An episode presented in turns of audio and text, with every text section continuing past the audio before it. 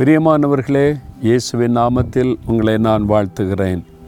ஆண்டவர் நமக்கு இந்த உலகத்தில் கொடுத்துருக்கிற நிறைய ஆசீர்வாதம் இருக்குது இல்லை? உண்மைதானே? நீங்கள் யோசித்து பாருங்கள் ஆசீர்வாதம் என்பது உங்களுக்கு நல்ல குடும்பம் தந்திருக்கிறாரு வீடு தந்திருக்கிறாரு வேலை தந்திருக்கிறாரு அல்லது பிஸ்னஸ் தந்திருக்கிறாரு படிக்கிற வாய்ப்பு தந்த எல்லாமே ஆண்டூர் கொடுத்த ஆசீர்வாதங்கள். இப்போ ஆண்டூர் கொடுத்த ஆசீர்வாதங்களுக்காக நம்ம என்ன செய்யணும்?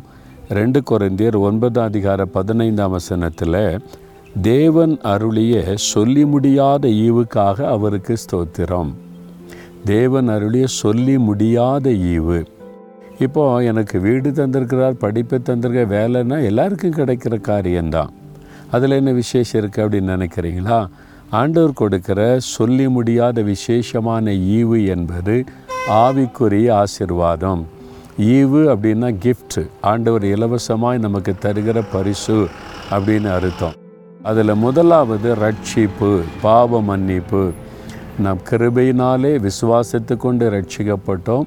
இது நம்மால் உண்டானதல்ல தேவனுடைய ஈவு என்று சொல்லப்பட்டிருக்கிறாரு it's a gift of God தேவனுடைய ஒரு பரிசு நமக்கு இலவசமாய் தருவது தான் இந்த ரட்சிப்பு. நம்ம இயேசுவே என் பாவத்தை மன்னியும். இவனுடைய ரத்தத்தினால கழுவுன்னு சொன்ன உடனே பாவ மன்னிப்பாகிய அந்த ஈவை ஆண்டவர் நமக்கு தருகிறார். அப்புறம் பரிசுத்தாவியானவர். அது தேவனுடைய கிஃப்ட் தேவனுடைய வரம் என்று சொல்லப்படுகிறாரு. அது ஒரு ஈவு. பரிசுத்தாவினால் நிரப்பப்படுவது ஆவில நிரம்பி அந்நிய பாஷை பேசுவது தேவன் கொடுக்கிற ஆசீர்வாதம். அப்புறம் வரங்கள்.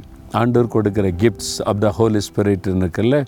ஒன்று குறைந்தர் பன்னெண்டாம் அதிகாரத்தில் வாசிக்கிற ஒன்பது ஆவிக்குரிய வரங்கள். அது தேவன் அருளுகிற ஈவு. தேவனோடு நடக்கிற அனுபவம் அவரோடு நெருங்கி வாழ்வது அவருடைய குரலை கேட்பது அவருடைய பிரசன்னத்தில் அவரை தரிசிப்பது இதெல்லாம் ஆண்டவர் கொடுக்கிற சொல்லி முடியாத ஈவு. யோசித்து பாருங்க உலகத்தில் வேறு யாராவது இது தர முடியுமா?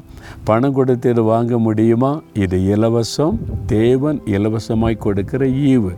இதை நீங்கள் பெற்றிருக்கிறீங்களா? ரட்சிக்கப்பட்டிருக்கீங்களா? அபிஷேகம் பெற்றிருக்கிறீங்களா? ஆவில நிரப்பப்பட்டு வரங்களை பெற்றிருக்கிறீங்களா?